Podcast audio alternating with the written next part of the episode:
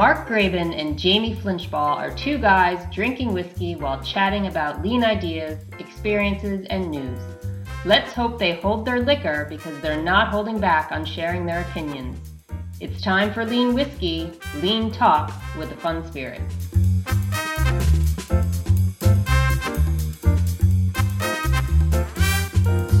Hi, everybody. Welcome Lean Whiskey. It's episode 29. I'm Mark Graban, and we are joined by Jamie Flinchbaugh. Glad to see you again.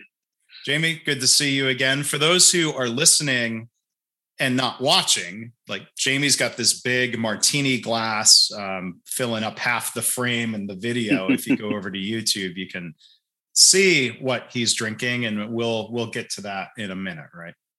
That's right. You'll uh, and it won't fill the screen for very long. So uh, will take care of that. It, it's it's like forced perspective. It looks like it's a huge 16 ounce cocktail, which is probably not the case. It's not the case. It's a standard martini glass. So, uh, um, but yes, just where the camera is, it, it looks quite big. right. Um, so we're gonna before we get into different topics today, we're gonna catch up just a little bit here. We didn't record last month. You know, it's summertime. What what have you been up to here over the summer, Jamie? Well, uh, all sorts of things, but uh, especially with you know daughter home from college, et cetera. But but uh, probably the biggest new thing, um, I retired from coaching soccer in in early June, and um, decided to get my ref, referee's license hmm. um, for for soccer. And I actually start start uh, refing some games uh, this week, um, a couple of days from now. So um, it's it, you know it's it, we'll see. It's an experiment. I don't know if i'll enjoy it. I think i will. Mm-hmm. um all, the, all questions around people's manners and how much that bugs me or doesn't bug me. Um but there's a shortage um, of, of referees uh, mostly because of uh, parent and coach behaviors. Mm. um but you know to me it's it's you're still part of the sport. You can you can leave it behind when you leave the field and uh, you, you, technically get paid exercise, which is um, if you do it right, at least. Uh, so uh, so it's my my experiment just uh, just underway. So when's your first game going to be? First match?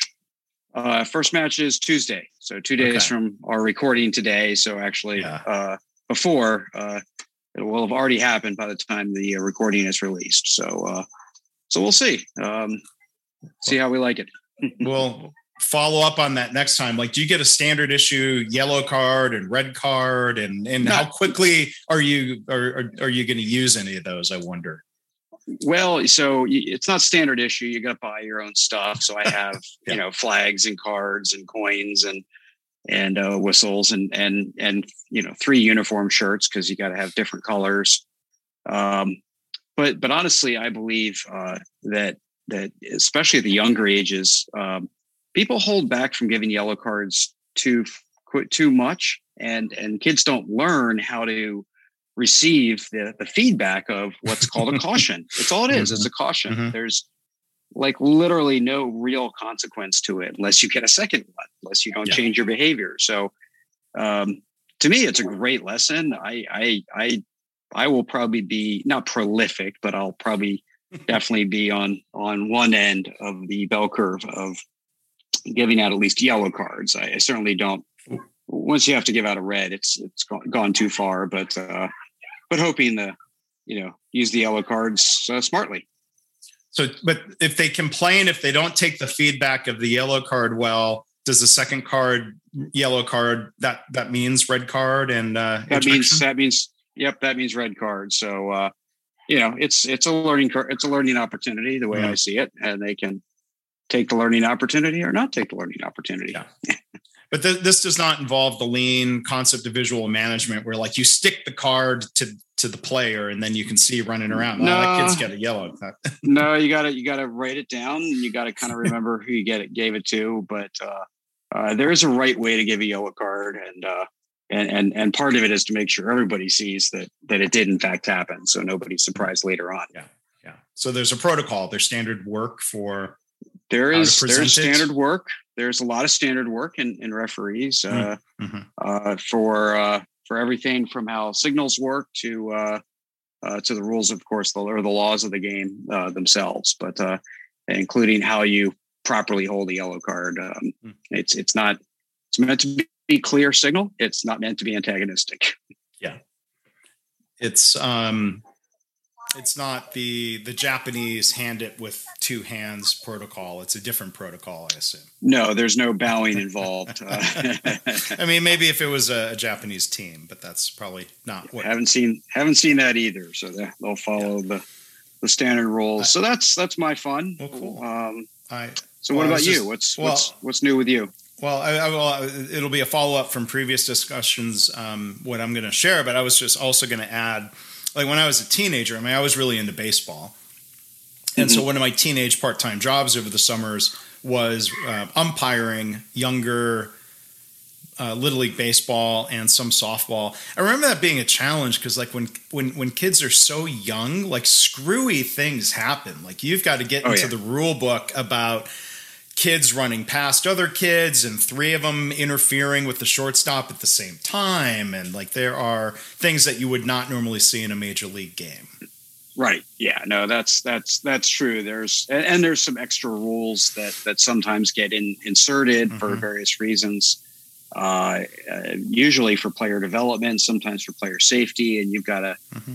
uh, you've got to keep track of those and make sure it's like okay what what age am i am i roughing exactly. at this point and, and what are those rules? So, so um, uh, yeah, it, it, it can get you know, and and really when you're coaching at a younger age, it's you're really part uh, you're really part coach, part ref. You're mm-hmm. you're there for player safety, uh, but you're not you know enforcing the rules with the strictest of intent is is less important than making sure the game goes smoothly. So.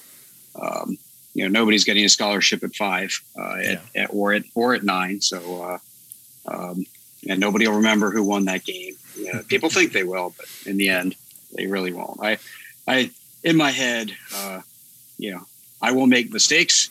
I will make fewer mistakes than most of the other people on the field, mm-hmm. and in the end, I won't really be the reason that the game ended one way or the other. So. Yeah. Well, maybe we can do an episode of my favorite mistake after a year of refereeing. I'll probably have probably have several of them, and uh, you know, half of referee training is learning how to let them go. Right, so that's the thing. It's done. It's done and dusted. Nothing you can yeah. do about it. Can't really make up for it. And in the end, you're, you're you know, the, the rule is even if you know you made a mistake, it's final. You made the mm. you made the decision. You don't you don't go back and re-referee the match. So yeah. Well, so uh, uh final question about the refereeing. I mean, do you believe in the concept of makeup calls? You've made a mistake, and then you mm, no. Nope, I I I, I don't. Um, you know, because you'll make that's a mistake you recognize, and it ignores the premise that that you've recognized all your mistakes. So mm-hmm. you're going to make mistakes both ways. Most of them are inconsequential. Uh, like most throw-ins, people will complain about which direction the throw-in goes, but but the majority of throw-ins change possession within seconds. Um, yeah. So, so what's, what's the big deal? Yeah. So yeah, it, the premise is, well, I recognize that I made that mistake, so I need to make up for it. Well, there's probably lots of mistakes you didn't recognize, so yeah. uh, you'll over-index in one in one way. So you know, mistakes are part of it, and again, it's up to the players to play those conditions. Makes sense. Okay, so back to your question. So the one one thing uh, that's new, a couple episodes we had talked about how I was studying for a certification called the WSET Level Two Spirit Certification. Last mm-hmm. time mm-hmm. I had taken the test and I was waiting for results that they said would take nine to twelve weeks for the grading of an electronic test. But Jamie already knows this, but to share for the audience, I passed. I reached my goal of passing with distinction.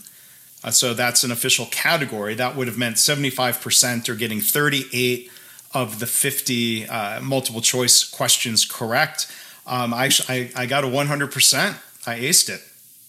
Very good. Uh, my my uh, my ability to remember facts and figures um, that I don't actually use is, is pretty limited. So I highly doubt I could do that.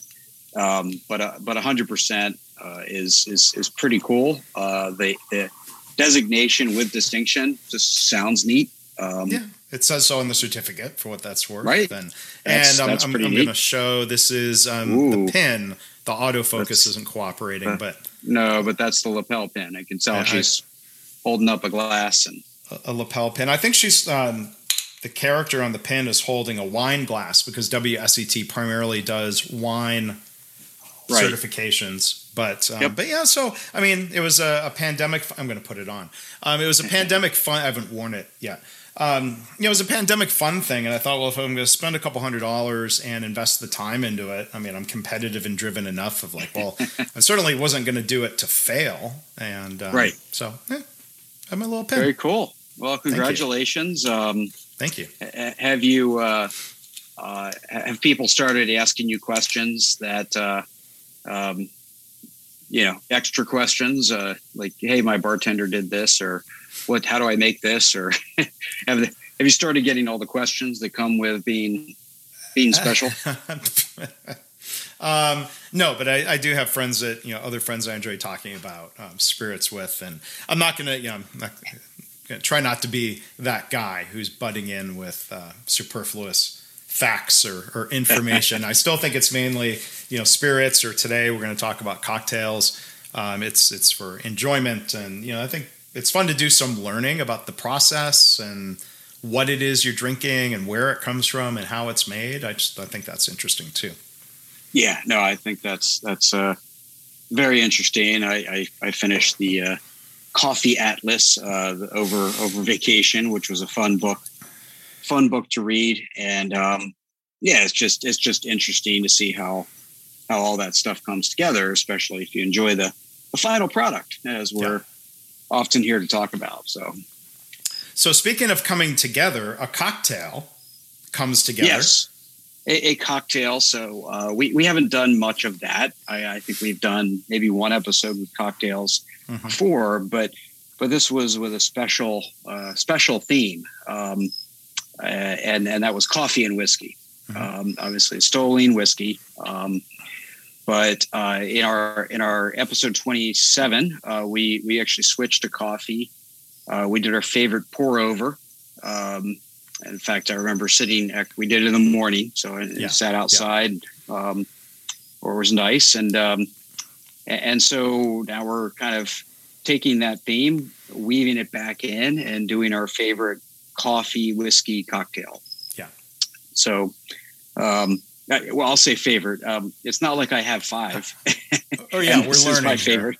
We're learning So this is an experiment but this this is an experiment i did about a month ago really enjoyed it uh it, probably made it a, a three times since and uh only one at a you know it's not like a uh, uh, you want to go through the process, but definitely, um, yeah, not my favorite in the sense that I've tried a whole bunch and this is what I've settled on, but I, I do enjoy it. yeah. So what is it? You haven't told the audience yet. So we have not. So this is, you know, as you can see in the martini glass, this is a espresso martini, um, and and it's specifically a whiskey espresso martini. Mhm. Um, so the the normal recipe, as you just get an espresso martini, is usually vodka.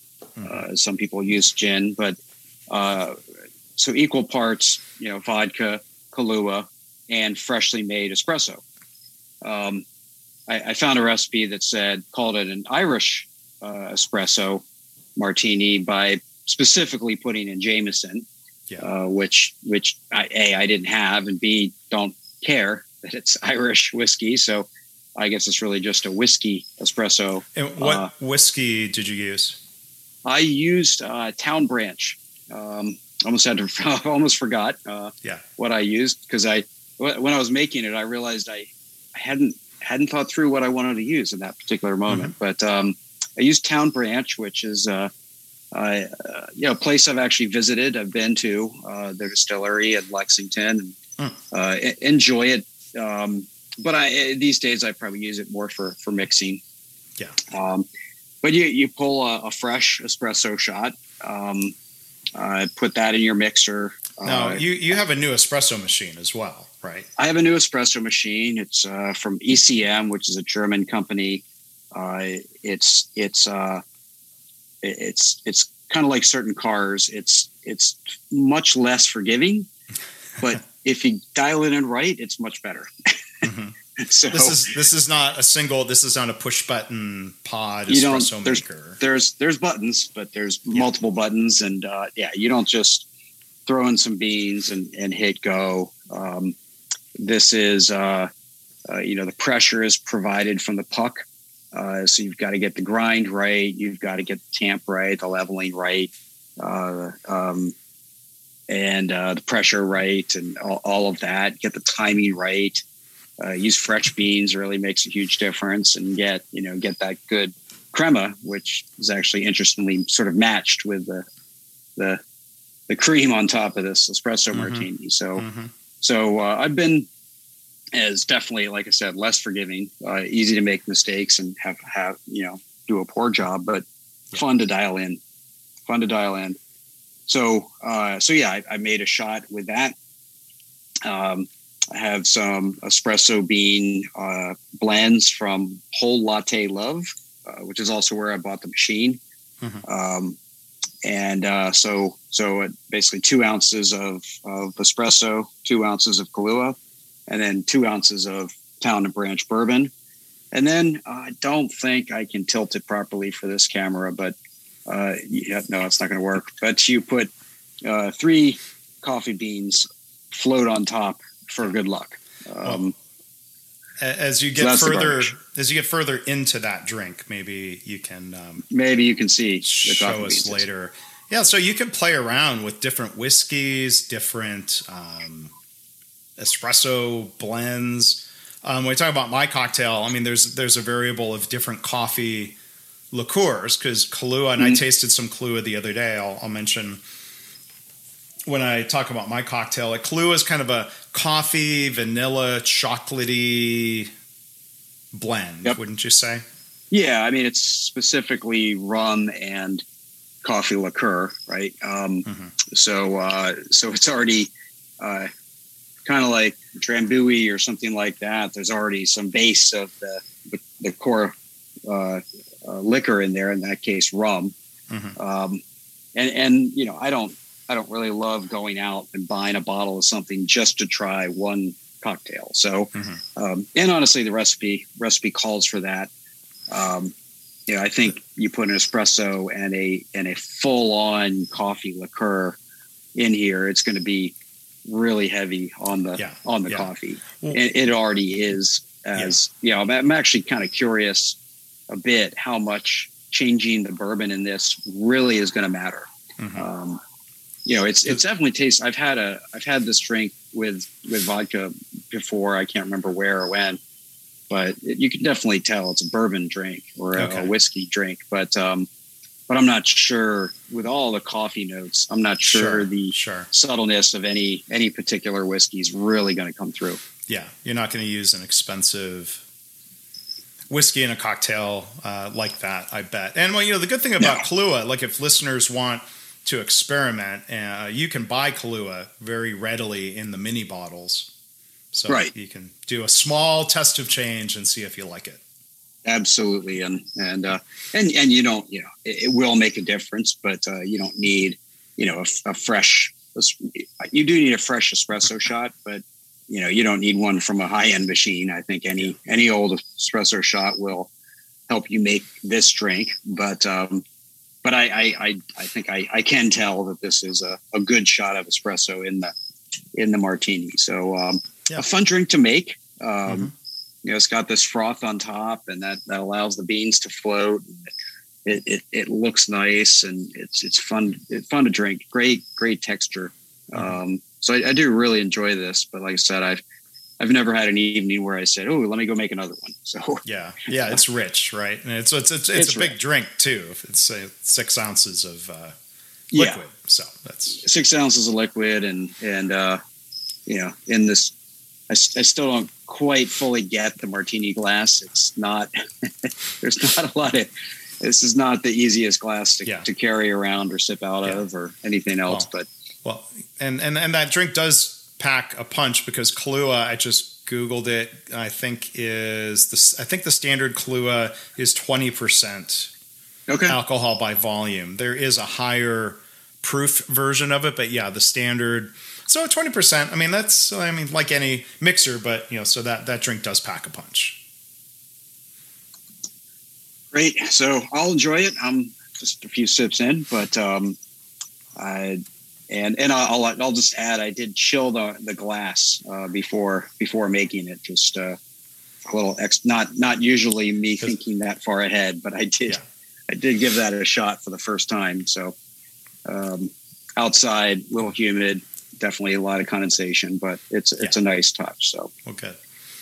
so what are you what are you making? Uh, well, I'll, I'll, talk process a little bit and product. Um, so when Jamie and I have done cocktail episodes, we, we try to be more careful about the timing because you don't want a cocktail sitting there getting warm and getting diluted. And what's the timing? Right. So I um, I'll talk about my drink and how I, I did some PDSA experiments um, the last couple of days. So I'll call this also a PDSA cocktail. But um, I'm drinking it in um, you know a rocks glass with a, a big uh, ice ball. So the base recipe, um, when I was in for different coffee drinks, so um, the cocktail is called a revolver, and the base recipe would be two ounces of bourbon or uh, rye. Some recipes call for a high rye bourbon, half mm-hmm. ounce of coffee liqueur. A lot of people would use um, Kahlua, and then um, orange bitters. What I started playing around with, I'm calling this a Texas revolver because uh, there are some Texas ingredients. I am using uh, a Garrison Brothers High Rye Bourbon, which is one of their special releases from the past year. So it's still a bourbon, but the rye, like normally Garrison Brothers does a wheated bourbon, and this instead of wheat has a good amount of rye um, in the mash bill. And then instead of Kahlua, um, I went for an Austin product from Austin, Texas, um, a local distillery. I'd heard about this. It's called Cafe del Fuego Reserve it says True Coffee Liqueur. Um, so they it was about twenty five bucks. Um, that what makes it their reserve? They've got a Cafe del Fuego um, that they say is a little bit sweeter. It's um, twenty percent alcohol by volume. It might be closer to Kahlua. I've never tasted it. This one is thirty percent ABV, and as it says on the label, um, it's, it's less sweet. It's less vanilla. So like this is something like to me, Kahlua on its own would be really too sweet to drink. This, yeah. I, I, could imagine pouring over some ice and sort of drinking okay. it as a dessert. It's just very mildly sweet. So the PDSA cycles I went through, I started with two ounces of the Garrison Brothers, um, half ounce of the, the Cafe del Fuego, and some orange bitters. And so I tasted it. I'm like, well, it's like it's supposed to be a variation on a Manhattan. So instead of sweet vermouth, we're using um, coffee liqueur. It was it was missing a little something. And so, because there's the orange bitters, I put in just a quarter ounce of uh, an orange liqueur I've been playing around with called dry curacao. So it's basically mm-hmm. a less sweet version of a Cointreau or a tri- right. any triple sec. So dry meaning you know it's uh, a little bit less sweet. And then I added three dashes of um, coffee bitters. And so it's not a purely Texas drink anymore. Like the coffee bitters are from Australia. Uh, this is a French dry curacao. Um, right. So it's it's an international cocktail. But I, I you know, with the with the playing around um, over the last couple days and sharing tastes with uh, my wife and mother-in-law, like I think yeah, I think this is the recipe I would go with, and we'll put that in the show notes. We'll call it uh, the Texas Revolver. Texas Revolver. So is this is this the first drink that you have you have named? First recipe? I, that I think that, so, and, and and I haven't googled it. Somebody else has probably already called a drink the Texas Revolver. Uh, I'm not a gun it, guy, but it's a fitting name. It's a fitting name, right? So it's it's uh yeah, an interesting. Uh, I don't know why you know why revolver, but I don't really know yeah. why why most names for you know yeah, yeah. for drinks and and um, but but yeah, using the Texas ingredients and, and calling it a Texas revolver, you know, really works. And um, you know, adding a couple extra ingredients. So um, so I'm guessing it's not not a very sweet. I mean, between the high rye all the way right. through the, the, the dry curacao, uh, it's probably not a very sweet drink.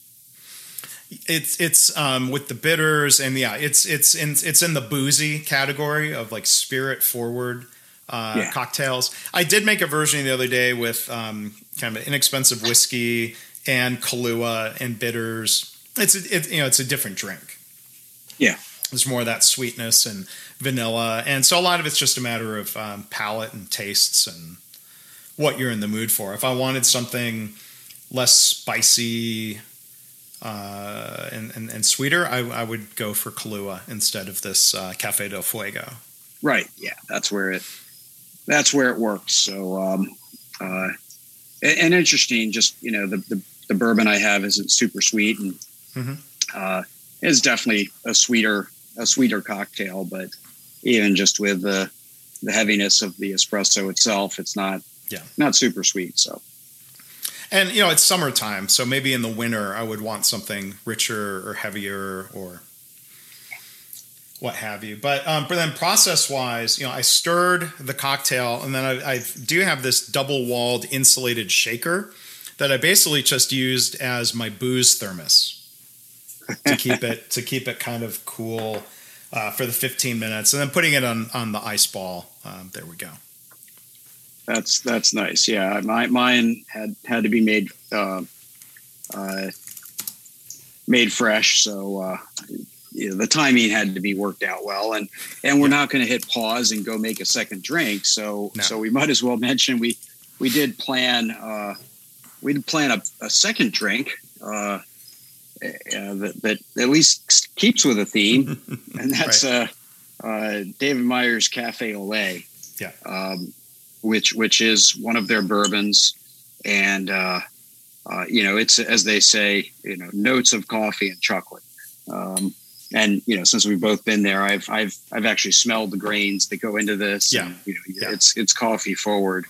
Obviously, the name Cafe Lait yeah. supports that as well. So when yeah. we are ready, we'll uh, each uh, be pouring some of that. Yeah, uh, for listeners who, who can't see the bottle, Cafe Ole, O L E, more of a, a, Spanish flair than the Ole French. Yep, spelling, but quite but. quite a not an easy drinking uh, bourbon. Um, mm-hmm. There's a it's a it's a mouthful. It's uh, mm-hmm. there's a lot of flavor there. It's there's some heat there, um, uh, but uh, you know, you know, heavy on the proof, 110 proof. So um, uh, actually close to 111 proof. But uh, yeah, you know, a lot of heat, a lot of flavor, a lot of flavor, lot of flavor, very rich. Not you know, it's a sipping bourbon, but uh, but a really good one. It's one of yeah. my favorites for sure. Yeah. So we so uh, giving a bit of a preview here now that we've talked about uh, our cocktails and we're sipping a little bit. Um, Jamie and I are going to do a, a, version of In the News. We're going to talk about some articles and we're going to do it lightning round style. So it's kind of like a lean coffee format. We're going to set five minute timers and plow through what, like six articles? Uh, uh, several articles, but we'll, you know, give, giving our tendency to meander and, and wander, we'll see, we'll see how we do. Yeah. Um, but but but uh, instead of just a single article that we go off, you know, off the rails for super deep on, we'll we'll see how that uh, uh, uh, see how that goes, and just you know a bunch of different articles without even a theme. I mean, really, this is just a whole bunch of different stuff that we grabbed and you know wanted to talk about a little bit. Um, but before we we, we get there uh, to the to the lightning round, um, you had mentioned you had a new uh, a new or at least more recent favorite mistake. Yeah, it's not a favorite mistake. I'm still kind of hurting uh, about it a little bit, but it, okay. it's it's a recent one. So, like last time we talked about mistakes, um, you know, kind of whiskey industry mistake stories and personal mistakes. We are doing a bit of a, um, a, a, shout out to another podcast I do called My Favorite Mistake, and, right. and we, we had we had some fun with that one and I'm going to plug that a little bit because David, this is coming together nicely. David Meier the maker of Cafe Ole, was actually my guest on episode 94, uh, released very recently. And so David talks about his background at Toyota, what it was like making mistakes, dealing with mm-hmm. mistakes, building a culture where, you know, uh, he used the phrase that we've listeners have probably heard a lot be hard on the process, not on the people. Right. And then he talks about mistakes from uh, distilling and um, the liquor industry. So I hope people will check that out. My favorite mistake.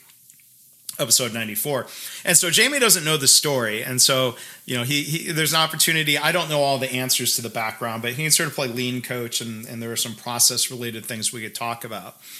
Um, so and and, and I, I, tell the story with all the love in my heart for our friends at garrison brothers. Um, my wife and i have been members of a program they have called the Old 300, where it's basically a membership. You get to come to an annual event, and you, you, know, you get some special perks and privileges, and you're supposed to be a friend and an ambassador um, for the company and, and the product in different ways.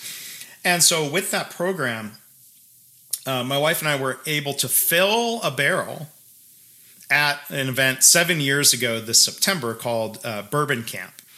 And so then we had, as, as some liquor laws actually changed, thankfully, in the state of Texas, we would have the opportunity to bottle and buy contents of said barrel that we had filled and signed our names to and had patiently waited for.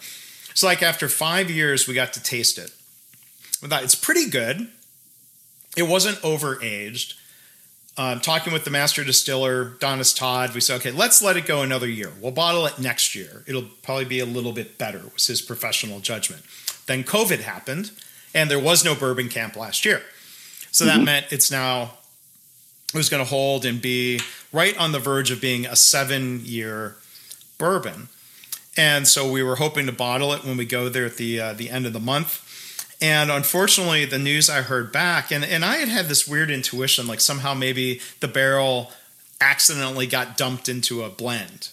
Like they had sort of lost track, or they're, they're putting right. out a lot of bourbon these days. Sales are great, right. process problems happen.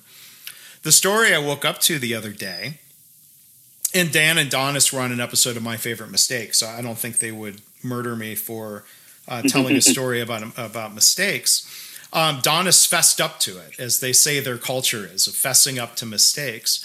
The story I woke up to in the email is that you know Donis was going to pull our barrel to get it ready. That meant moving a lot of other barrels.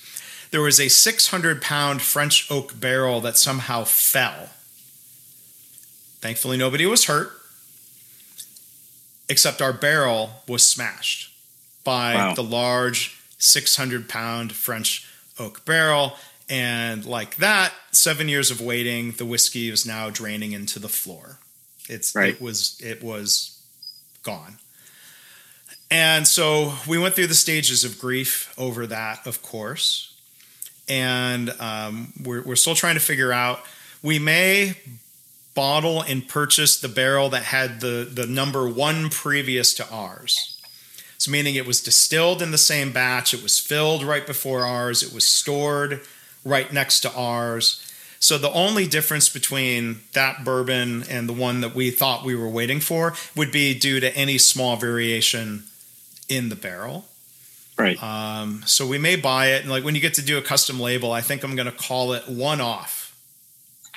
because it is a one-off single barrel that will never be recreated, and yeah, the number is one off. N, N minus one. N minus one. Um, well, that's but that's then sad. It, it, it was it was a little crushing pun yeah. intended. Um, now we may also ask them like the alternative that might be an or or maybe an and. We've been this patient this long. Um, we may fill a new barrel and wait another four or five years. Sure. Well, it's it's yeah. I mean, you you uh, you know decided to wait the extra year. Yes, turned into two. You know, it is uh, obviously barrel aging is also affected by temperature. Uh-huh. And you know, and I, I, don't know if we talked about this with Garrison uh, on our episode, but just the Texas heat, right, is right. going to do something different to a barrel than it ages uh, faster than other. It, it, ages faster, and then you also have, you know, as, as, as anyone who ever watched news, the the Texas freeze. mm. um, uh, going the other direction, which no facilities are really fully prepared for. So, no.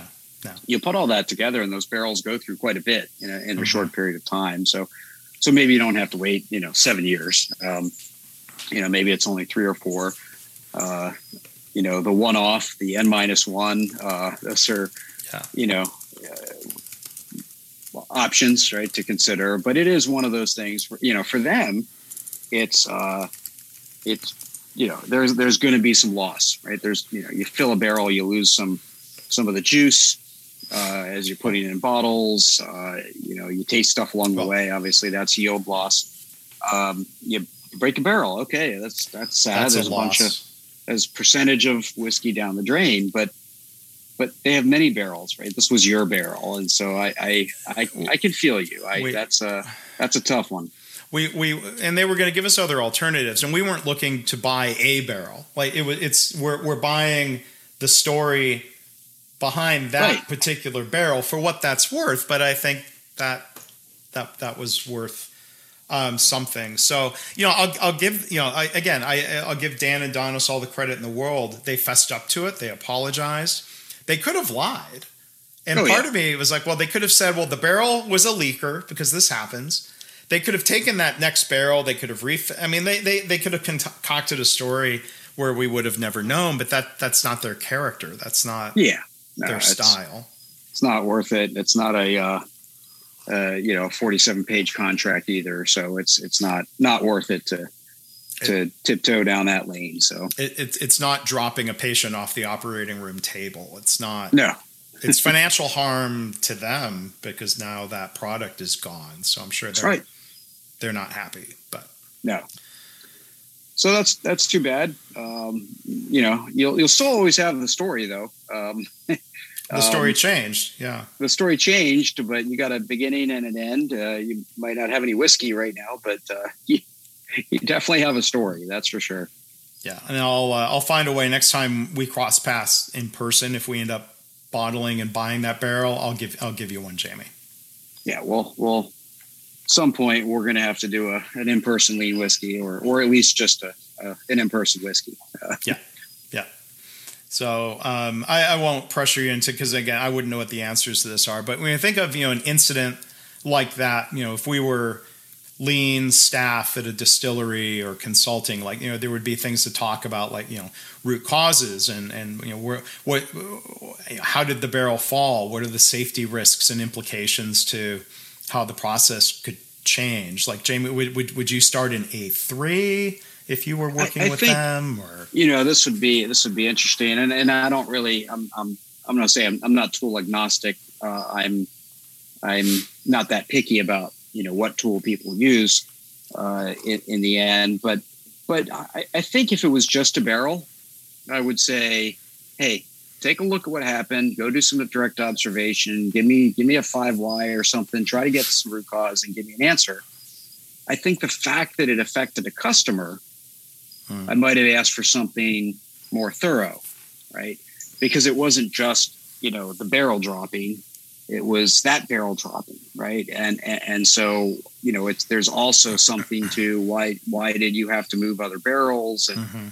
and do we should we uh, care for those barrels differently uh, where customers have you know have their names on it and are expecting the the right after seven years to Mhm. to bottle it should we take care of those differently if we do good take care of them differently do Mhm. they end up tasting different there's a lot to Yeah. to that analysis but but i would say that you know because it was a customer's barrel i probably would have asked for more than just just a, a, a quick direct observation um, Yeah. but that would probably be the reason Yeah, and and and we're you know uh, we're we're not at the Gemba, so I don't want to speculate too much. Right. Um, and you know, first things first. Again, like I'm glad nobody got hurt. I'm glad Donis didn't get hurt.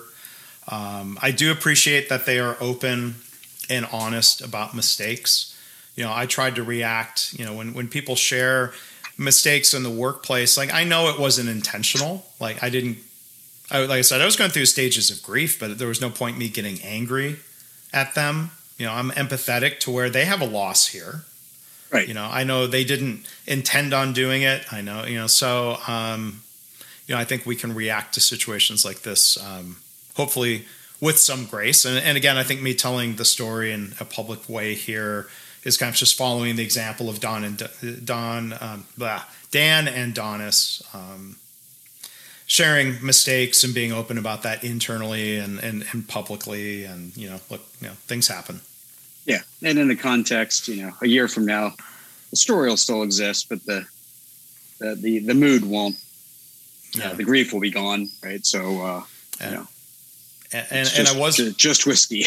it's just whiskey. I was reflecting, like you know, if that's the worst thing that's happened to me that this week, uh, then I'm I'm blessed to have a charmed life. I mean, I was I lost my voice. I was sick for a couple days. I tested negative for COVID, so thankfully, um, COVID wasn't the worst thing that happened to me this week. Losing my voice for a couple of days was the worst. That's thing, that's but. that's hard. I'm not sure how uh, how to get through get through that. That would just be I'm just going to check out for the week and, and yeah. not even try. But because uh, a couple short meetings on Tuesday, I subjected. I apologize to them for subjecting them. My voice sounded pretty croaky and awful, so I apologize.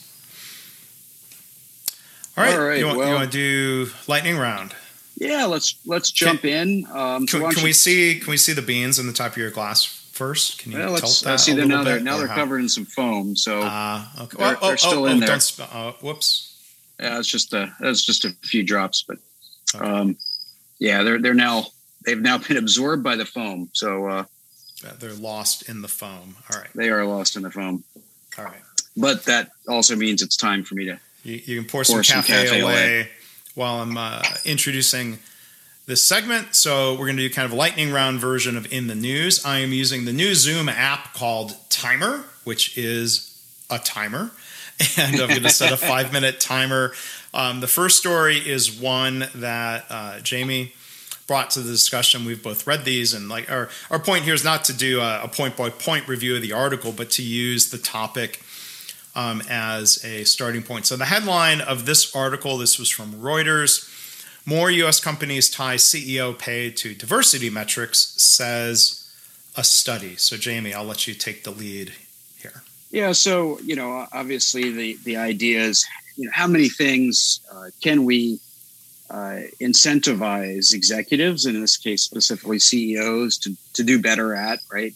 Uh, just even even the the task of aligning CEO pay to uh, to shareholder interest isn't straightforward. It's it's complicated. It's, you know, we kind of say, well, you know, give them shares, and then their their incentives are aligned. But uh, you've even seen not not one of our stories, but uh, I believe the SEC came out about uh, some of the shareholder uh, selling plans, which are meant to protect from insider saving, uh, uh, trading. insider mm-hmm. trading are are are weak, and so they're proposing maybe maybe relooking at those. So you know it's it's a complicated field getting these incentives right getting pay right for uh, but the the trend is uh, for a bunch of things how do we how do we put some of these uh, other variables into ceo pay and this is really around diversity uh-huh. um, so so i think you know just on the surface um, it, it, just immediately not not the article but the fact that you've done it um, makes a statement right? It, it elevates the importance of it not as a nice to have as long as it doesn't interfere with the business or as long as you don't think it interferes with the business but this is actually important enough to pay you on on that on that factor. So i, I think that's a good start. Now um, the other thing I'll say right out of right off the, the bat is that um, you know diversity. You know we we refer to diversity often these days as DEI, diversity, equity, and inclusion. It goes beyond diversity. Yeah, it goes beyond diversity. Uh, the whole idea is that, and and a, and a favorite. Uh, uh, illustrative quote that uh, I heard actually at a, an ACD uh, event years ago was from uh, General Lester Lyles, who's a former Air Force general. Um, and I don't know if he still is currently the chair of the board of USAA or, or mm-hmm. was at the time. He was at the time. But he said diversity without inclusion is just an illusion. Mm-hmm. And and what, what he's getting at is like you hire a bunch of people in underrepresented classes, but they're not really involved. They're not really included oh, in right decision making, day to day work, the cool so then, jobs. So then, what's the benefit if they're not? So then, included? what's the benefit? Right, right, right. Then it's you you you feel it, you know then it then it felt like charity, right? Uh, because you were giving somebody a job, just checking a box, yeah, just checking a box instead of including them in the company, and and so you know fundamentally, I think there's uh, you know, a lot more focus for those that are trying to advance the issues. A lot more focus on uh, on on both equity, which is more outcomes driven, and inclusion, which is more process and culture mm-hmm. driven. Mm-hmm. Um, but diversity, of course, has been around longer as as a focal point. Um, but it's also easier to measure. Yeah. And and uh, it, you know, and so that's perhaps why that's the thing you start to tie to pay. It it's easier to count and categorize people, but one one thing that came to mind to me in the article like there, there are leading indicators and lagging indicators. So you can have a process metric or a leading indicator around diversity. Then that I think there's a lot of ev- there's evidence and data and studies from McKinsey and others, and you can just believe that if we have a more diverse board, if we have a more diverse leadership team, we will, will better reflect our customer base. Therefore, we will perform better. Then the lagging indicator, the outcomes measure, is profit. And to your point, they're already incentivized around results. Does incentivizing around a different dimension of process is it necessary or is it doubling down on something that's the uh, the right direction? Yeah, and, and, I think some of it's based on well, two factors. One, blind spots. Um, you know, the the ability to see uh, the effect on on profit, and that that you know having a blind spot around that means that you're you know you might need a little extra attention. The second is time, right? So meaning that uh, you know working on it this quarter isn't going to affect this quarter's uh, financial performance, most likely, and it's more about long-term performance, and and and there is a bit of uh, uh, bias towards shorter-term gains, which is a whole whole another Wall Street topic. Yeah. All right. There's there's an experiment with our timer. Like this is like the uh, the show. Um, okay, stop. This is like the show Pardon the Interruption, which which you know, yes. Uh, on ESPN they have a timer. They they the bell goes off. They run a little bit over, but you know it's TV. They only have 22 and a half minutes. They have to uh, keep it going fast paced. They have to keep going. So we'll we'll try to honor the we'll try to honor the bell. Yeah. So that article and all of the others will be linked to in the show notes and the web pages for the episode here. So the second article it's about job switchers and pay increases. Um, this is from ADP, the payroll company, that put out an article um, based on data they have. The headline reads Wage growth among U.S. job switchers, and there are a lot of them, that's just my added comment. Um, wage growth increased 5.8% since June 2020 as businesses struggle to attract workers. And so the article talked about um, how people are changing jobs for better pay. And I think, you know, there are a couple things that come to mind. Like one, I mean, you know, part of the headline here, businesses struggle to attract workers. Like my bias is that when I hear that or I see on social media a restaurant that's put up a sign that says nobody wants to work, like I add in the phrase nobody wants to work at the wages and the conditions this business is offering. Mm-hmm. So there are different levers the company could use to better retain and better attract, you know, to become an employer uh, of choice. So I said, well, if businesses are struggling to attract workers, it sounds like they're also struggling to keep them if people are switching jobs for better pay. Yeah, it's it's um, you know I think there was a lot of people, uh, and and there's some data that suggests this is true. Uh, a lot of people wanted to leave, but in COVID were uh, uh, you know afraid of losing their mm-hmm. income or just job searching was hard because you know you did zoom interviews and stuff so they just hung out and and and bought their time so you have uh, you have a bit of just like you have a pent up demand for a bunch of things you have a pent up demand for job switching mm-hmm. uh, with natural job switching um, uh, people's attitudes have changed around what's important to them uh, mm-hmm. and the pandemic has had an effect on on, on sure. that um, so so I think there's been some some and, and a lot of the jobs are harder uh, for for various reasons, right? Like if you're in supply chain and you're trying to get a hold of containers in Asia to ship stuff, like your job's just harder than it ever was mm-hmm. before. So so there's a whole bunch of reasons, uh, structural reasons, structural mm-hmm. reasons mm-hmm. that will will stick around for a while. Why why some of this churn is is very very real, mm-hmm. and you know, most people you know, when you really look at some of the underlying long-term research, will not uh, consistently switch jobs for for better pay. Um, but in a market where there's shortages, um, if they're going to switch jobs, they might as well get paid more in the process. Mm-hmm, mm-hmm. Um, and, and, we're seeing, uh, you know, we're seeing companies that you know have, you know, they have this many recs open. They they, they fill half of them, but people leave and they're still stuck where they started. Like they've made mm-hmm. zero yeah. progress, which which does speak to retention being super important. Everything you can do to keep the employees you have um, uh, should be important. Uh, but um, you know, fundamentally, you know, what else besides pay uh, are you? You know, to your point around the restaurant, like what other reasons should somebody come to work for you? Mm-hmm. Right? And that that that becomes a, a pretty important factor. Yeah. And we're going to come back. We have another article later about working conditions in, in restaurants. But, you know, I think of this dynamic where, you know, a, uh, an organization, regardless of the industry, is short on staff.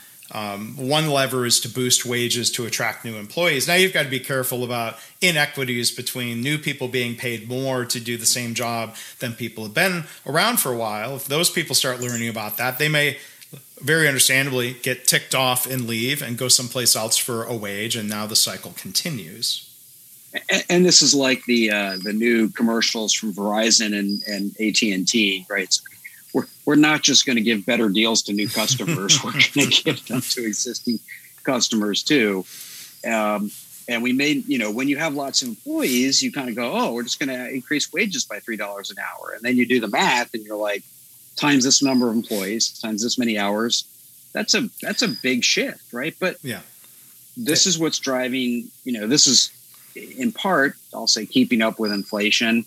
Uh, inflation's a little unchecked right now um, you know central banks are are, are gonna you know they're they're quite frankly all over the map in terms of how clear they are on will inflation really settle down or or, or do we need to act um, right now they're not acting so we'll see. I'll, I'll say I'll say this also because a lot of people will say, "Oh, it's just the unemployment incentives," but uh, you know, and and I think there is a factor there. I, I think that's an ingredient uh, in terms of not being able to hire everybody you could. But we've seen countries where those have ex- long since expired. They did the same thing, and they're still having trouble too. So this is more than just a, a an unemployment benefits concern. So there are all kinds of factors, and you know, the job conditions thing includes the risks that people face, whether it's in healthcare or in restaurants or in jobs where you're facing um, a lot of um, different customers. People are taking that into consideration these days. So yep. important topics, and as with a lot of things, no easy answers, but uh, we're going to move on no easy answers. Got to keep grinding on that on that employment. Uh, I don't think there's a single client I'm talking with that isn't isn't looking to hire some folks right now. So, a lot um, of hospitals are um, short on staff. They're bringing you know for d- increased demand, um, people leaving the profession. There are all kinds of mm-hmm. factors mm-hmm. in this latest. Delta variant driven wave of the pandemic. It's it's tough yeah, for a lot of yeah, hospitals and, I, and healthcare professionals and I think you know times were go- going so well. You know, ever since the uh, 2008 2009 financial crisis, a lot of people were like, "Yeah, I don't want to retire, but things are pretty easy and good right now. Why should I?" And well, yeah. COVID hits, and now there's a reason. So it's uh, you know, it definitely led to some retirements as well. So uh, I guess speaking of hiring, uh, where do you want to hire from? Um, so it's an interesting article about uh, Starbucks is the new talent factory powering corporate America, which which is interesting because there's always a fad. I'll call it a fad because it, it comes and goes and it's usually not very data driven about you know oh I'm from this company. Well, that's an automatic plus in your column mm-hmm. on the mm-hmm. resume. You know, GE was this for a long time. Right? Mm-hmm. There's lots of ex GE people running around. There was lots of ex Honeywell, Danaher, Toyota there's lots of places that you want it you're mm-hmm. you're almost as better off being from than at yeah. um, so so it's interesting to see starbucks is uh, is is now basically at that point where you know lots of people are are trying to poach Starbucks employees at all levels, right? Mm-hmm. And, and we've we've already talked about uh, uh, Rosalind Brewer, who was COO, um, coming in to be uh, CEO of Walgreens. Mm-hmm. Uh,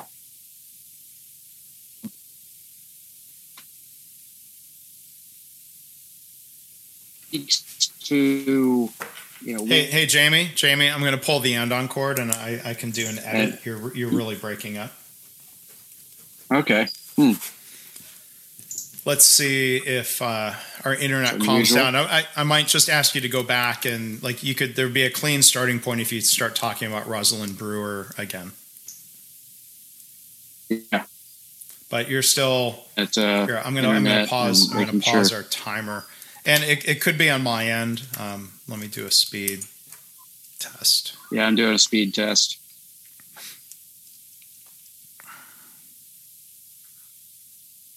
Testing, testing. Um, yep, I'm testing too. yeah, I mean my my speed my speed's fine, but there are different ways things get interrupted temporarily. Yeah, and, and that's why I'm in my office, and, and maybe I should have stayed there. Um, maybe I should at least go there next time. In my office, my computers are now Ethernet cabled in. mm-hmm. um, so it's like you know, okay, yeah, I'm at 312 download, yeah. 14 upload. I'm I'm about as fast as I see. Actually, yeah. I'm, but your your video your your video your video got a little pixely though, so something's happening. Okay, yeah, so that must must be on my end. Um, um, so do we seem stable now? Yeah. So let me do that and I'll trim off the beginning of this. So go, go ahead and, and, go back to your thought where you start talking about Rosalind Brewer. We talked about her before. So we had we had talked about uh, Rosalind Brewer before. She's she was COO at Starbucks, hired as CEO of Walgreens.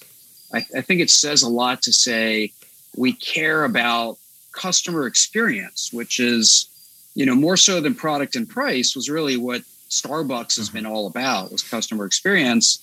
And I, you know, besides, you know, Rosalind Brewer's uh, talents and leadership uh, credentials, kind of like, well, why from Starbucks? Well, customer experience starts to uh, uh, pave the way, and and so I think there there's a lot there's a lot of merit behind you know why Starbucks because they they get at least mm-hmm. that factor right. Well, and I mean I think there's this question of like I'm I'm a regular Walgreens customer, it's fine. Like they're they're they're fine. Like I don't know if anyone's really a raving fan of Walgreens. So I wonder, like you know, does bringing in one executive give you a fighting chance of getting that Starbucks culture? Now to answer my own question, now I think if you're bringing in someone like Rosalind Brewer as CEO, that means a lot but it's going to i think it, it, it, would take time. She's got to evaluate existing culture existing leadership look for gaps and you know uh, th- change change does take time. Yeah and especially in an organization as distributed as whether it's a starbucks or a, a walgreens right? You have a lot that comes into local store management and and obviously there, there's product and procedures and training that, that that provides some stability across a large distributed enterprise like that which is why you get some of the consistency that you do but you know, I'll say this, and I haven't, you know, I, I just, we already talked about my at home yeah. espresso machine.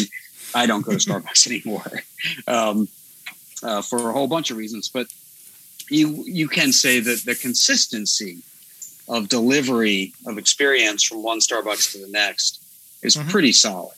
Um, and and uh, you know, I don't know much about Walgreens from that standpoint, but uh, you know, they've certainly gotten a lot of that right. I know Lean's been a part of that, but but they started getting that right even before they uh, yeah. they did they did some. I, mean, I think it's interesting. Work. I mean, because you've got Walgreens, and a lot of times there's a CVS right across the street. It's like Coke and Pepsi.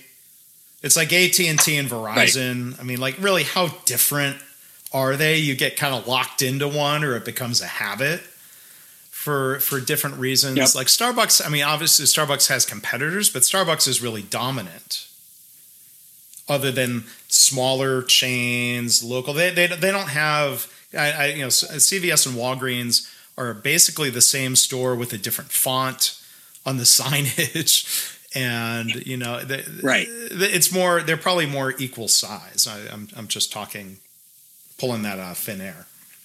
Yeah, I, I think I, I, think it is a very different experience, and um, you know, but but Starbucks got to that point, right? Now they they got there quite a while ago, but um, I think there are a lot of ingredients that uh, that can come to a Walgreens and, and change what that is. But it, you know, it does. You know, in the limited time we have left on this topic, just the whole idea of, hey, you know, GE's good.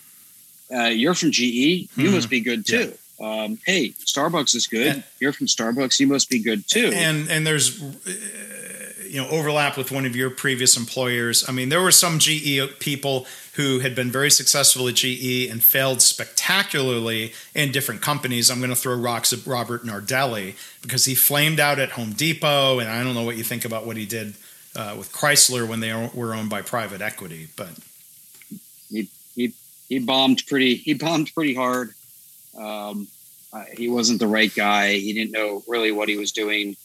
Um, and and I think that the, the, the, one of the key, and I, I, look at GE people for this, and I've met, you know, I don't know how many GE ex GE people, but they were part of an ecosystem, right? right? And and and if you don't know how to build that ecosystem where you show up, um, then you know is it like you just you, you were successful within that ecosystem but you go to an ecosystem that doesn't have all those support mechanisms can you be successful or do you know how to right. build it and i've seen i've seen people leave you know places like intel that have you know lots of ecosystem behind it uh, you know Toy- people leave toyota uh, and and just again flame out really really badly because they were dependent on what their organization gave them rather than able to replicate it. And I think that, you know, if you're interviewing somebody on the premise that they're coming from one of these big, big companies, replicating yeah. what they have versus operating within it are yeah. two very and so there's that question of what's transferable the final comment i'll make is an appeal to people in healthcare to please sometimes think outside the box and hire somebody from another industry. Like there's one of the Henry Ford Health System hospitals in the Detroit area in um, Bloomfield, which you, you know from your time in Detroit. Bloomfield is a very upscale, Bloomfield yep. Hills, West Bloomfield, very upscale suburb. And they hired as hospital CEO uh, somebody who had um, I forget if it was the Four Seasons or the Ritz, but they had hotel experience. Now that chafes the healthcare people who say, "Well, this is not a hotel." Well, it, the hospital is not a hotel, but I think there's something to be said for leadership and customer focus. And you know, I, I would be curious to see what one of these Starbucks executives might do running a hospital.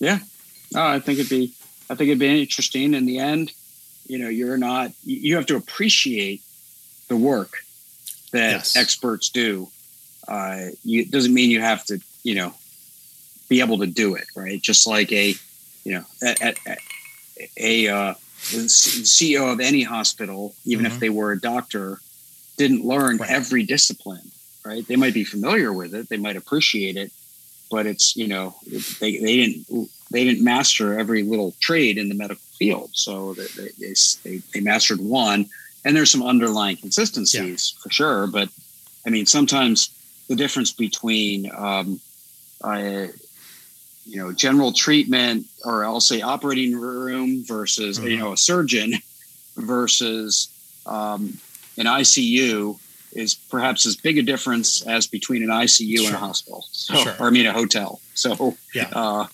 yeah, sometimes leadership yeah. is all you need. All right. So the next article, this comes from HBR. The headline asks a question. We'll talk about it. When do we actually need to meet in person? So I'll, I'll add a couple thoughts here. You know, as, as a consultant, uh, I am still not yet back on site with healthcare clients. It's been 18 months. Um, I, I might, like, there's a proposal waiting to be responded to. I might get to resume doing mainly some virtual coaching with the last on site client that I had that was interrupted by the pandemic in March 2020.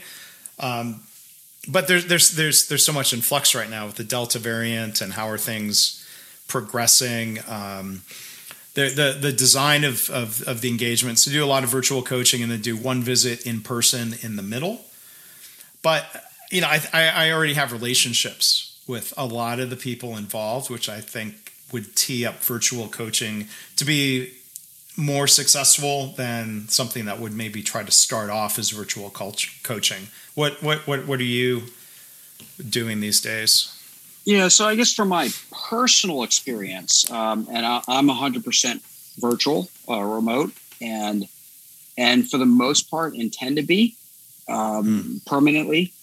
Uh, it has nothing to do with COVID, but if I'm coaching somebody every two to four weeks, I'm not flying halfway across the country for an hour long mm-hmm. conversation. Mm-hmm. It just doesn't make any sense. And and trying to wait and pack it all in in one day once a quarter doesn't make any sense either. So yeah, and it's not about what's right or wrong, but for work I do, which a lot of which is is coaching executives uh, at a very you know one on one level, virtual makes a ton of sense. And quite frankly, if you if you really invest your energy into this and do it right, I mean, I have some very trusting relationships with people that I've never met in person. Um, now, I am planning a possible road trip where, you know, in part it's mostly social. Like, let me let me come and have have right. a lunch or see you in person, and and all of that. You know, help either build or maintain relationships. But, um, uh, but but but fundamentally, you know, I, I think at least I've proven to myself that I can I can build trusted, uh, engaged relationships yeah. remotely. Um, now, now that being said, as you know, that's just me. Uh, there are reasons mm-hmm. to be in person. Uh, a sense of connection, culture uh, is is easier. Unstructured collaboration, right? So uh, I think structured collaboration we can figure out uh, quite well. Um, but uh, in fact, some some ways doing it virtually has been better for people, yeah. for organizations. But the unstructured, the random hop in, grab a yeah. whiteboard, you know, on, uh, that kind of collaboration is, yeah. is, a bit harder. So there's definitely some benefits mm-hmm. to being in person some of the time. But but watching companies in their return to the office efforts, uh, which some have taken a back step, a backward step uh, due to right. due to Delta. Some have hit pause. Some are you know past the point of no return essentially in terms of moving forward but um, you know I, I'm, I'm really dismayed i think at at how many aren't really using what mm. was learned and carrying those lessons forward that that we're just going to go back and you know sit a bunch of people in a conference room pop open some powerpoint and off we go and that would be a shame well there, there are certain issues whether it's in person or virtual uh, that come to mind. So, like two organizations that I work with a lot. One is KaiNexus, a software company that Jamie um, knows very well and is an investor and advisor in, uh, like uh, advisor to, like I am. There's Value Capture, a consulting firm that I do a lot of work through. So, KaiNexus does a twice a year annual meeting. So there's there's the day to day office life that with, that a lot of people are craving to get back to, and there will be benefits from. But then there's the twice a year meetings where we've got a team that's split mostly between Dallas and Austin. We've got some people in different places. That twice a year, everyone get together for a couple of days is important, if anything, because of the social aspect. KaiNexus is growing and adding mm-hmm. a lot of people. You got, it, I think, you know, so when we do these biannual meetings, KaiNexus, I'll give a lot of credit, tries to build in fun time, breakout sessions. Let's get to know each other. Let's share things. But with both organizations, and this is true even when it's an in person meeting, I've tried to advocate for like, if you're going to bring 20 or 30 people together, don't sit and passively watch people's PowerPoint updates. Like those could be recorded and shared yeah. in advance asynchronously, or just share the PowerPoint. And then let's use the time together in person for social discussion, like things that are really a lot more interactive. I keep I keep banging that drum.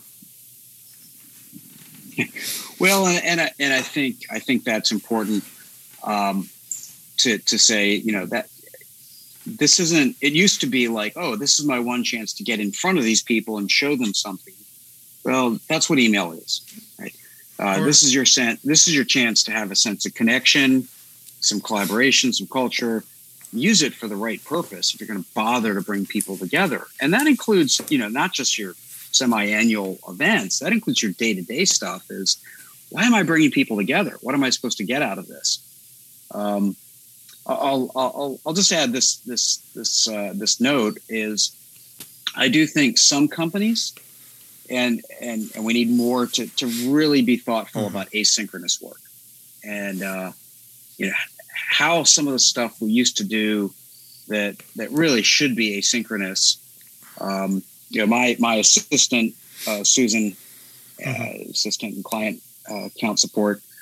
Um, you know, we we meet once a week, and we meet for the stuff that we couldn't figure out yeah. asynchronously. But everything else is on Trello, notes back and forth, comments, questions, feedback, all sorts of stuff happens asynchronously, and then we we really we save the face the face to face time, even though it's over Zoom, uh, to to be uh, to, to be the stuff that requires yeah. dialogue. So. I, I think either way, the learning means instead of going back to the way it was, we've got to define a new normal that's better. We should be improving the structure of meetings and all hands meetings, whether they're weekly or quarterly or biannually. Um, let's let's figure out how to do it better. Please, please, please don't go back to the way things yeah. were. That's our message. All right, so I think we've got two more so, articles uh, teed up. Yep. So next one is uh, uh, how lean thinking and practice help put shots in arms. Uh, part one, building the process, and there's part two as well. But this is actually from the Lean Enterprise Institute, talking about you know specific case of of really using lean to to improve the process of, mm-hmm. of putting shots in arms. It wasn't it wasn't a um, an analogy for anything. Directly, it was actually right. putting shots in arms vaccine. in this case, yeah. which, yep, which was uh, uh, you know obviously a process that had to happen both. Um, I don't say flawlessly because that's that's the wrong term, but had to happen sure. effectively, right? More than anything, safely, but also had to happen in high volume with little mm-hmm. chance to experiment um, before before yeah. uh, but you know and very little background yeah, for but, yeah, I, well. I did talk to organizations that did even though a lot of this was um, very urgent if not uh, like just very short windows you have two weeks to put together the mass vaccination process go um, and different discussion of should that have been such a scramble we should have anticipated more but um, there were organizations that did process simulations of the layout and the flow and the workstations yes. and and and that was great. That was a great contribution for lean thinking. I mean, these articles from LEI, uh, Peter Ward um, was writing about work done in his backyard at Ohio State Health, um, the the academic medical medical center affiliated with um, the hospital, and a lot of what I read there lined up what I saw when I got to do Gemba visits. Um, there, there was a site um, in San Diego where one of the people involved in designing the process was a former Toyota NUMMI leader. Great process design, better results. Uh, in Frisco, Texas, the city of Frisco, which has an ongoing lean program, I provided some lean training and um, coaching um, to a couple parts of uh, city government. They have a great effort in the library. So their lean leader from the library was partnered up with local Toyota North American headquarters, right the next city over. Um, great process design background plus continuous improvement. I mean, the lesson I learned, as with everything, better process design meant better throughput, fewer errors, less risk of errors, more engaged staff, meant the refinement, the ongoing continuous improvement of the process. Um, even the Toyota Frisco team didn't design a perfect process. They realized early on, oh, there are some things we didn't realize, and that's okay. They engaged people and they mm-hmm. did some kaizen, they did some improvement. That's how it's supposed to work. Yep. Yeah, and it's it's um and, and I think that's that's the key. Even though this process was not meant to be a permanent one for most of right. the high volume places. Like I went to a to a mm-hmm. drive-through so clinic at Dorney Park. I, have been to Dorney Park as a park. kid. in the Dorney Park, Dorky Park, and we um, called it. Sorry, you know, not not okay, not not far from yeah. from yeah. from my house, and and um, and and it was it was incredible. Uh, it really was, and um, in terms of the efficiency and the flow. And I didn't mean I, I, I didn't even feel like there was a couple points where I turned off my car out of out of sort of respect mm-hmm, for the mm-hmm. people around me. But there's a lot, a lot of chances mm-hmm. I had to turn off my car. I just kept moving from one stage to the next, and and even little things where you know, like they put mark on my my windshield. Both uh, they mm-hmm. put a one on it, and um, and, and, then when I got the shot, they put the mm-hmm. time on mm-hmm. it so that the other people could know when to let me go, um, let me leave and and we thought the one meant oh this is my first shot. And then then i figured out one later person um, getting a shot. Yeah. Mm-hmm. met one person mm-hmm. in the car. Um, so that you know as they see you coming oh here's a here's a one shot car here's a two shot car. Um, and that you know those things help quite a bit. And i think what's key is you know how much do you invest in a process um, I, knowing it's temporary? I, right? That I think that I think is is very interesting here is that you knew this was a temporary process. You knew you weren't doing mm-hmm. this for for years.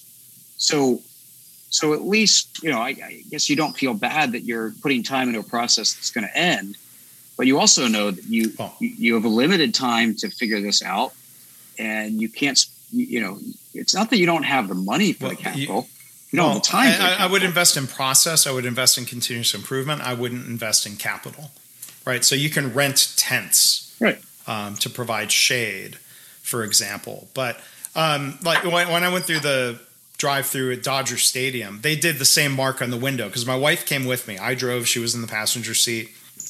They marked one on the windshield because um, I, I, was eligible. Um, I had a letter. I, I, I, think I legitimately qualified as a healthcare worker. I wasn't trying to be the first healthcare worker by any means, but was somebody who might have to go back on site at hospitals. Um, my wife came along because it was the end of the day. I'm like, hey, if you have any extra doses, and you know they they didn't, and that's fine. They had a tightly managed process around that. But what they didn't do was write any sort of time on the window because I was part of a batch of ten cars. Was how they chose to manage it. And I saw a similar thing in San Diego, as opposed to designing a process where each car could pull out in and leave when your own 15 or 30 minutes uh, were up. That's mm-hmm. a matter of process design. And are you thinking about like let's right. not keep people here longer than they need to be versus like man it's a batch eh, it's an extra 10 minutes who cares like some of that's just a matter of mindset and figuring it out yeah and and and the types of resources you had um, you know, when you have more volunteers who can manage traffic than you have that can stick needles into arms, then let's minimize the work of the tight resource and and uh, mm-hmm. push some of that work to other groups like those that are managing traffic. Which, uh, again, there was lots of volunteers uh, coming forth from from within the hospital and beyond to help help with some of those processes. Final thought so. I'll add. I, I know you and I agree on this, and I've done a couple of. I've been part of a couple panels and given a, a presentation about uh, lean and, and vaccination, and like we knew vaccines were coming.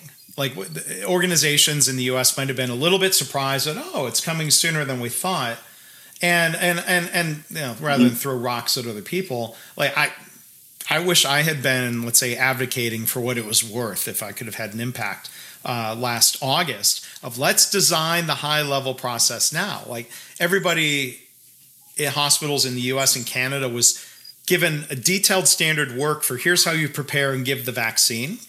Nobody at the CDC or the American Hospital Association or the Society for Health, um, Health Systems nobody designed like here's the here's what we think is a pretty good starting point for how to set up a drive-through mass vaccination clinic like everybody was figuring it out on their own and i'll, I'll give credit to the team mm-hmm. at KaiNexus and to Helen Zak at value capture where we did stand up some meetings so people could collaborate and learn from each other through a, a limited version right. of the KaiNexus software we did a weekly zoom call because people were hungry to compare notes and learn from other organizations. Yep. And so, like, it didn't need to be such a yep. fire drill of like, you got 10 days, go. Like, oh, we should have been planning months ago, set the plans aside. Until okay, now you have uh, two weeks before vaccines are going to arrive. Do the final prep. And, and and maybe have a starting point. Then we could have had a lot of local innovation and then sharing of those ideas back across different organizations. Yeah, no, I, I, I agree. So no need to, uh, no need to build on that point because I'm, I'm fully on board. So, so uh, as we cover yeah. our last article, um, you know, uh, an industry uh, affected to the same degree as healthcare, um, maybe in a very different way, uh, but but certainly to the same degree as as the restaurant industry. Uh, most, of course, were shut down. Many are still trying to figure out how to how to open up.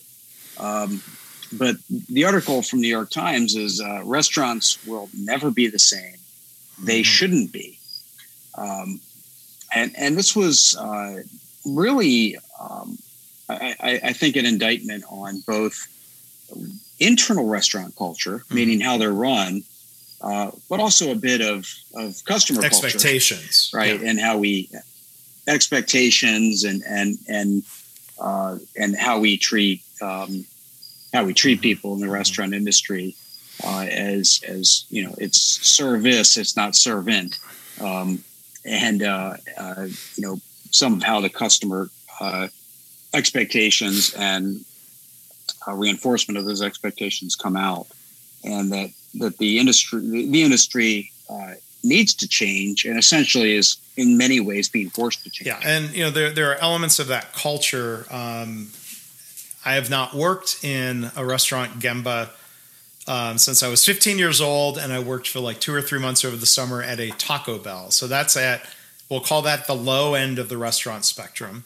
But this article from the New York Times talked about Michelin star restaurants at the other end of the spectrum where abuse gets rationalized as like, well, it has to be this way, or that chef's a genius, so that's what you have to put up with, or like people are so willing to put a certain restaurant on their resume that they'll they'll suffer through that abuse and like it doesn't have to be that way i'll be idealistic about it and say look it's just people deserve to be uh, treated well and not abused regardless of the price range of the restaurant and Yeah, yeah. I mean, let, us face it. Most chefs uh, set the menu; they don't actually cook most of the food. Um, and, and, so, why don't we uh, why don't we raise the bar on chefs who run a great mm-hmm. culture in their restaurant, like we do in about any other yeah. any other field? And um, you know, I, I, think the I forget if this was brought up in the article. I think it was. You know, the whole whole TV show, Gordon right, Ramsay. Right, I'm going to berate right. you and uh, you know destroy you, and and and you're going to be thankful because you're yes, now going to be better for it. is there uh, whatever yes, it is? Just yes, yes chef. Ugh. Yes, chef.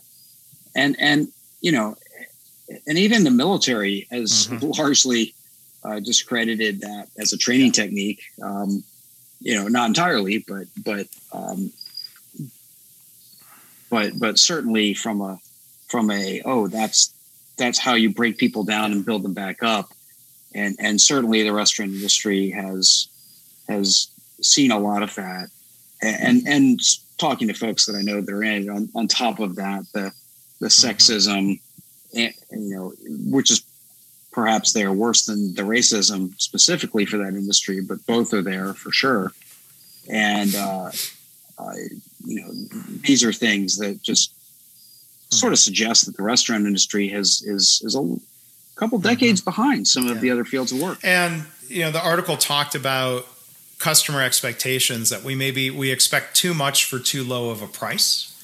And then that leads to a lot of cases kind of a race to the bottom of cheapening out on ingredients, understaffing, doing things that aren't really complicated system dynamics situations where you're like, oh, okay, that's not going to be good for the business. But you know, my wife and I, I can think of cases of restaurants that we've frequented a lot and been loyal to. Like when we lived in Phoenix, Pizzeria Bianco has an award-winning chef, uh, Chris Bianco, And like the four years that we were regulars at that restaurant when we lived there, there was like zero turnover in staff. And I'm like, to me, that's a good sign. This must be a good workplace. Like at one point, I had an idea that I was I wanted to write like a fast company article um, you know, like you know, interviewing people and trying to figure out like there's there's something about the culture at Pizzeria Bianco. It's not just the food, and you could tell. Like obviously, people are choosing not to leave, and people seem to really sincerely enjoy working there. It wasn't um, wasn't a bad environment.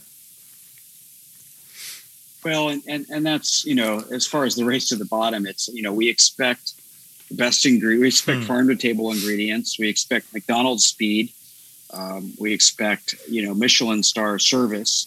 Um, you know, we expect all the ingredients at every interaction, and and and we're it shows we're not, you know, not we're not willing as consumers to make trade offs, and you know, to a degree, that's I'll say that's fair. I mean, consumers raise the bar and ultimately set set the terms of, of competition. Um, but you know, the the other side of it is, you know, if we're only voting with a, with our pocketbook, mm-hmm. that's one thing, right? We're we're only you know choosing this restaurant over another, then that's that's that's the game of competition. But w- when it comes to how we express our dissatisfaction or satisfaction, um, you know, I've become, I'll say, I'll, I've become more aware of restaurants that I think do a great job, but also don't do a hmm. consistent job. And am I okay with that? And and and that's not, you know, this is a one-off restaurant owned by one person. You know, there, there's not a corporate yeah. training center. There's not there's not a lot behind it. It's it's this guy in the kitchen doing what he can do and he does a great job, but it's not going to be consistent every time. Yeah. Maybe that's okay. So like a lot of industries or situations can we choose to do business at a place that provides? Like i think of uh, the professor from mit sloan zeynep ton who wrote a great book called the good jobs is it called the good jobs principle? The uh, it sounds sounds right something uh, along but, those lines. uh, it's the good job strategy is the book. Um, ah, there you and go. I've yes. interviewed her in my lean podcast. But like one of the companies featured in that book is Costco. Um, one of the companies, uh, gas station convenience store chain that is pretty um, uh, prevalent here in Texas called uh, QuikTrip. I will go out of my way and drive further, not because I'm getting a decent price on the gas, but I'm trying to choose and support a company that seems to be offering not just a good wage to their employees, but there are different dimensions of what she calls the good job strategy of, of basically being, frankly, you know, just a better workplace environment.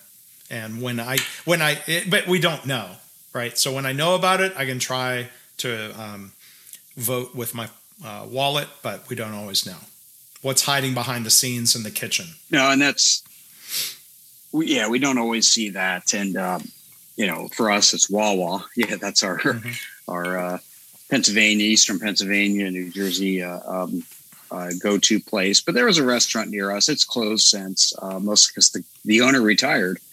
Um, but the staff was always the same staff, and and you know, there's no place that I tipped higher more consistently than there, just because I just knew that they were they were all doing a good mm-hmm. job with what they had and it wasn't always consistent. It wasn't even for the quality of the service. It was kind of like for what they were working with, and the the the, the culture that, that seemed mm-hmm. to exist there, even though it was just yeah. five people. So um, those things those things uh, certainly have yeah. an impact. So hopefully we can can all be more uh, uh, understanding, thoughtful, and uh, you know if we if we don't like a place, don't don't yeah. buy it anymore was we don't need to go raise the bar to other other ways to express yeah. our dissatisfaction. Well, I think we're not dissatisfied with uh, the cocktail we made or the Cafe Ole, right? No, um, I've uh, uh, poured a little more in my my glass, but uh, so technically on on beverage number three, uh, both are very good. Uh, good conversation. I, I think uh, I, I, thought, oh, we're just going to do quick hit topics. Maybe uh, this will be a short episode, but it could, eh, not so much. It could be the whiskey okay. talking, but we've kind of run on hour and a half here. But well, we do that sometimes. So we do that. We do. We, we do appreciate do people sometimes. listening. Um, as we've talked about before, I mean, you know, Jamie and I do the podcast because we enjoy it. We like doing it and talking to each other, and uh, we're we're happy anyone listens. So thank you for that.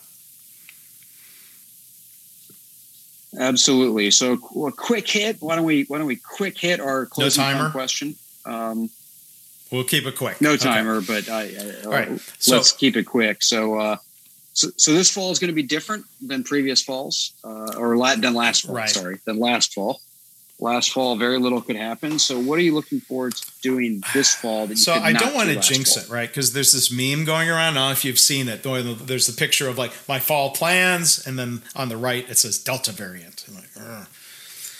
i don't want to right. jinx it but i am looking forward to um, getting back to at least two northwestern football games uh, this fall go to those with my dad i see friends we do the tailgating i'm looking forward to that and then hopefully, uh, come Thanksgiving week, we had a trip last year, a trip to France for my mother in law's a, a, a, round number birthday. I won't say which, but um, that trip was, of course, postponed for the pandemic. Uh, we we have some tickets. We we are hoping that's going to happen again this year. So fingers crossed. Let's let's hope um, COVID stays under control and some international travel can happen. Great. Yeah. So my, in a similar vein, um, I'm not a football fan, um, you know, quite frankly, uh, uh, soccer, but um, as probably every listener listener ever will know. Um, but uh, but still, going to Lehigh football, uh, specifically tailgating, because tailgating is where I get to really hang out with friends, uh, with most of the time at least. Um, and so that tailgating with friends is is is really been fun. I've missed a lot of it from coaching soccer, and um, and so I may, you know, I may not even bother going into the game, even though we have season tickets for for Lehigh football. But being able to see friends, and my my daughter's a sophomore there, so you know she might swing by her tailgate. Probably won't stay for long. she doesn't want to. She doesn't want to hang out with mom and dad. Probably. No offense. Well, there's plenty of options. Yeah. So, so, uh, so I'm looking forward to something very similar. So let's hope it works out. Um, yeah. Yes, sir. So we again want to thank everybody for listening. Um, you can find all of the past episodes. You can go to leanwhiskey.com. You can spell whiskey however you prefer with a K E Y or a K Y. Um, those URLs will forward to my website, leanblog.org. Um, if you prefer, you can go to Jamie's website, which is which is jflinch.com slash lean um, So please do look for us on um, Apple Podcasts, Spotify, Google Podcasts, pretty much all of the main places you can find podcasts. Yeah, and please do rate us, review us, follow us. Uh, we really appreciate it. We appreciate the feedback, and it helps other people find the podcast. And if you've well. listened this long, like there are metrics on the percent episode that people listen to. And like we're not as long as like the Joe Rogan podcast. So I don't know how anyone listens to a three hour long episode. We're half that long, but we realize it's a long episode. Hopefully, as a, a listener, you enjoy hanging out with us, um, whether you're having a drink with us or not. And um, we appreciate you listening and or watching. So next time will be episode 30. Absolutely. Another milestone. Look forward to it. Cheers. Cheers. Thanks, Jamie.